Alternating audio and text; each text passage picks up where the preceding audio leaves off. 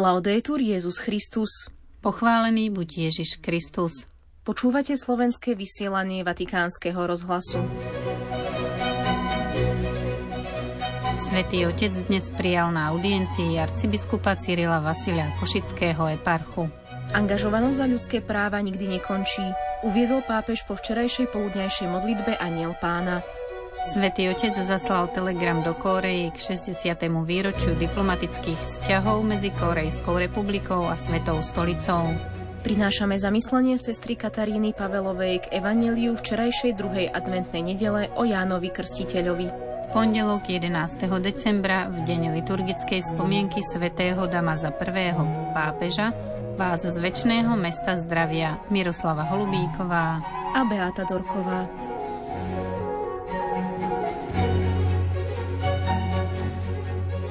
Vatikán. Pápež František dnes prijal arcibiskupa Cyrila Vasila Košického eparchu. Vladyka Cyril Vasil odchádza zajtra do Indie, aby ako osobitný delegát pápeža Františka pokračoval v riešení zložitej situácie v sírsko-malabarskej katolíckej archieparchii Ernakulum Angamali.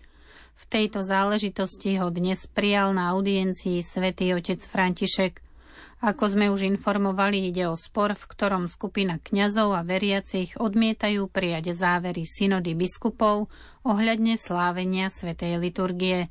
Pápež v tejto súvislosti členom tamojšej arcidiecézy zaslal vo štvrtok 7. decembra videoposolstvo. Vatikán. Po včerajšej poludňajšej modlitbe Aniel Pána Svetý Otec pripomenul dôležitosť pracovať na mierovom spolunažívaní a ocenil prepustenie arménskych a azerbajdžanských rukojemníkov.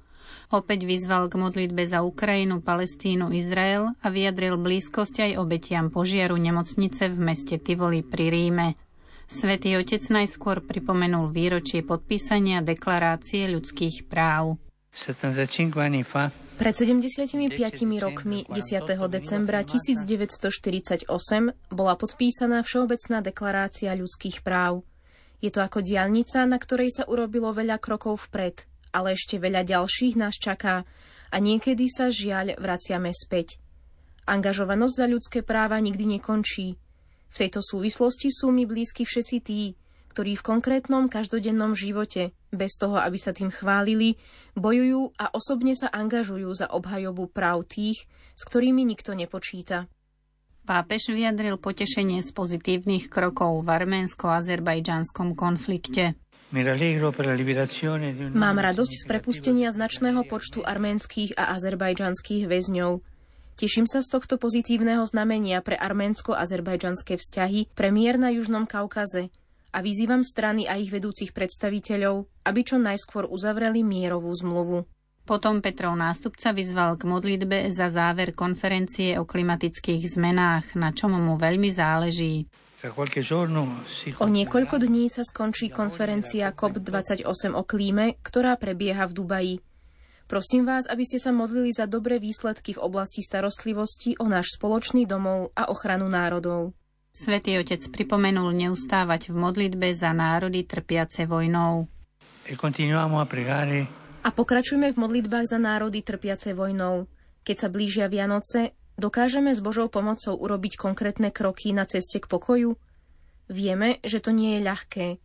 Niektoré konflikty majú hlboké historické korene. Máme však aj svedectvo mužov a žien, ktorí s múdrosťou a trpezlivosťou pracovali na mierovom spolužití. Nasledujme ich príklad.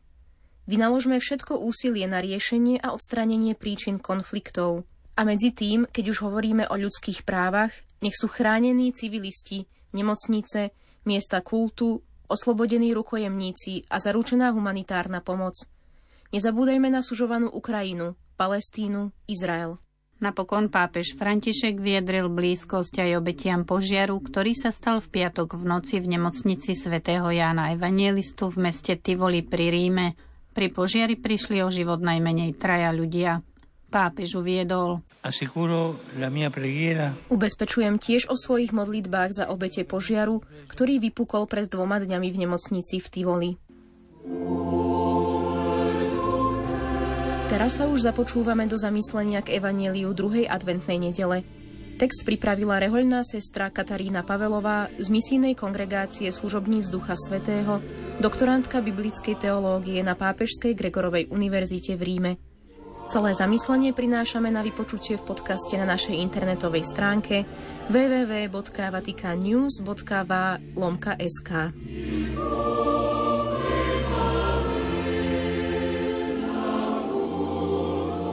Liturgia ponúka prvých 8 veršov radosnej zvesti Ježiša Krista Božieho Syna z Markovho Evanielia. Evangelista nestrácal čas dlhými úvodmi, ale okamžite predstavil Jána Krstiteľa. Očia z objavenia zvitkov, rukopisov od mŕtvého mora vieme, že v Izraeli boli mnohí, ktorí očakávali príchod Božieho kráľovstva. Jednou takou skupinou bola aj komunita Kumránu, ktorá nielen žila v tomto očakávaní, ale tiež praktizovala očistné rituály. Hoci neexistujú dôkazy o tom, že by bol Jan súčasťou tejto skupiny, jeho posolstvo a správanie sú podobné. Ohlasuje a očakáva príchod niekoho väčšieho a mocnejšieho ako je on a vyzýva k pokániu. Pripravte cestu pánovi, vyrovnajte mu chodníky. Text nedelného evanielia môžeme rozdeliť do štyroch častí. Otvorenie a názov evanielia podľa Marka, citát zo starého zákona, obsaha dôsledky kázania Jána Krstiteľa a význam kázania Jána Krstiteľa. Otvorenie a názov Evanielia podľa Marka Arché je grécky výraz, ktorý môže mať viacero významov. Začiatok, východisko, základ, pôvod – toto slovo použil aj Ján vo svojom prológu a nachádza sa na začiatku prvej biblickej knihy Genesis. Marek ho používa v dvoch zásadných momentoch svojho učenia, keď hovorí o vzťahu muža a ženy a v Ježišovej eschatologickej reči. Pre evanielistu je začiatok evanielia termínom, ktorý má nielen chronologickú, ale aj teologickú hodnotu. Malo svoj začiatok, vývoj a stále rastie pod vnúknutím ducha. Evangelium Ježišov príbeh nie je len jednou novinkou medzi mnohými inými, ale dobrou správou, samotným Ježišom, radostnou zväzťou pre všetkých. Ježiš, ktorého meno v hebrečine znamená Boh zachraňuje, je Ježiš Nazarecký, syn Tesára, syn Márie, brat Jakuba, Jozesa, Judáša a Šimona, ktorých sestry sú tiež známe. Skutočný muž a predsa taký jedinečný. Kristus znamená Mesiáš a pomazaný. Pre Židov bol pomazaný ten človek, ktorého si Boh vybral, aby ustanovil jeho kráľovstvo. Ježiš sa s týmto titulom nestotožňoval, pretože mnohí ho interpretovali ako politického osloboditeľa, človeka s mocou. Tento titul prijal, až keď bol odsúdený. Tieto dva pojmy, Ježiš a Kristus, sú spojené iba tu a jediný raz v celom Markovom evanieliu. Výraz syn Boží bol v čase Ježiša ekvivalentný synovi Dávida. Tento titul sa nachádza tu, v ústach stotníka pod krížom, v otcovom hlase pri krste a pri premenení. Marek upresňuje na stránkach celého svojho evanielia, že ono má len jeden zámer, a to hovoriť o Božom synovi Ježišovi Nazareckom. Citát zo Starého zákona Citát pripisovaný Izaiášovi je v skutočnosti súborom textov z troch biblických kníh Exodus, Izaiáš a Malachiáš, ktoré hovoria o nádeji ľudu. Pre Marka je semenom radosnej zvesti nádej, ktorú v ľuďoch vzbudili veľké zasľúbenia, ktoré dal Boh v minulosti prostredníctvom prorokov. Jána predstavuje ako posla, ktorý predchádza pánovmu príchodu a zároveň ako hlas ohlasujúci slobodu od väzenia a vyhnanstva. Cesta pána v citáte proroka útechy skôr predstavovala návrat vyhnancov z Babylonu. Marek zachytáva dvojaký význam cesty. Cesta ako priestor na chodenie, cestovanie, premiestňovanie sa, ale tiež cesta ako proces nasledovania učeníctva. Púšť má v Biblii často význam ako miesto, ktoré umožňuje stretnutie a rozhovor s Bohom. V Izaiášovom texte je to miesto, kde musí byť pripravená cesta pre pána. Pre Marka je to miesto, kde sa Ján pohybuje a pracuje. Obsah a dôsledky kázania Jána Krstiteľa Mohli by sme povedať, že Ján svojim učením a krstom vyprovokoval veľké ľudové hnutie. Celý región Júdei a všetci obyvatelia Jeruzalema sa ponáhľali k vodám Jordánu. Vidíme tu prvé znaky, ktoré hovoria o univerzálnosti prijatia posolstva.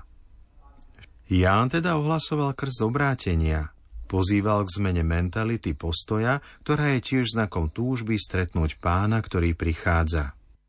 Tieto typické prvky starozákonného prorockého kázania, obrátenie človeka a Božie odpustenie, spolu úzko súvisia. To znamená, že človek sa vracia k Bohu a Boh sa vracia k človeku. Boh prichádza na cestu milosrdenstva, odpustenia a stretnutie sa uskutoční len vďaka jeho milosti a jeho hľadaniu každého človeka, nie vďaka iniciatíve človeka. Krstiteľ svojim krstom ponoril kajúcnika do vody, zatiaľ čo Ježiš ho ponorí do samotného božského života, do Ducha Svetého. Ako voda pôsobí na telo, duch vykonáva svoje očistujúce pôsobenie na duše – Dar ducha, ako hlásali už proroci, bol jednou z charakteristík mesiášskej doby. Mesiáš, ktorý má prísť, je jediný, kto môže vliať ducha a tak začať nové a definitívne stvorenie. Možno sa zdá zvláštne, že Marek hovoril, že Jan krstil na púšti, kde prirodzene nie je voda. Evangelista pozýva ľudí, aby vykonali predovšetkým morálnu operáciu krstu a obrátenia, ktorá sa má uskutočniť v ich srdciach.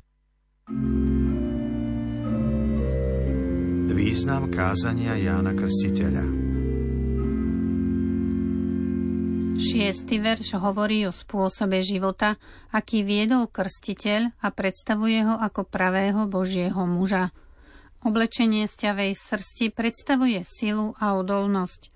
Kožený opasok okolo bokov symbolizuje zdržanlivosť a striedmosť. Kobylky pripomínajú rany Egypta a divoký med evokuje to, čo bolo opísané ako mlieko, ktoré tieklo v krajine, ktorú Boh zasľúbil Abrahámovi a jeho potomkom. Vo veršoch 7 a 8 evangelista opisuje veľkosť krstiteľa a jeho vedomie umenšovania sa, jeho pripravenosť postaviť sa za majstra a prijať krst, ktorý môže dať iba Ježiš, a to v duchu svetom. Výraz opisov za mnou používa Ježiš, keď pozýva učeníkov, aby ho nasledovali – Ján je prvým Ježišovým učeníkom a jeho život by v skutočnosti bez Ježiša nemal zmysel. Tým, že opisuje Ježiša ako mocnejšieho, predstavuje ho ako postavu veľkej moci a ako toho, kto je schopný vyplieniť dom silného muža. Zohnúť sa a rozviazať mu remienok na obuvi. Je to obraz, ktorý evokuje vzťah medzi pánom a otrokom – táto veta tiež pripomína gesto, ktoré bolo urobené pri žiadosti o súhlas zosobášiť sa s vdovou po bratovi. Bol to židovský zákon levirátu. Vyzuť sandále znamenalo privlastniť si právo manžela. Ján toto právo nemá. Nevestu pripravuje a očisťuje, aby bola hodná prichádzajúceho ženícha, no nemá zákonu moc privlastniť si ju. Nezaujme miesto Mesiáša, je len priateľom ženícha, ktorý sa raduje, keď počuje jeho hlas a je pozvaný ubúdať, aby on rástol. Milí poslucháči, po zamyslení sestry Kataríny Pavelovej sa už s vami lúčime. Do počutia zajtra. Laudetur Jezus Christus.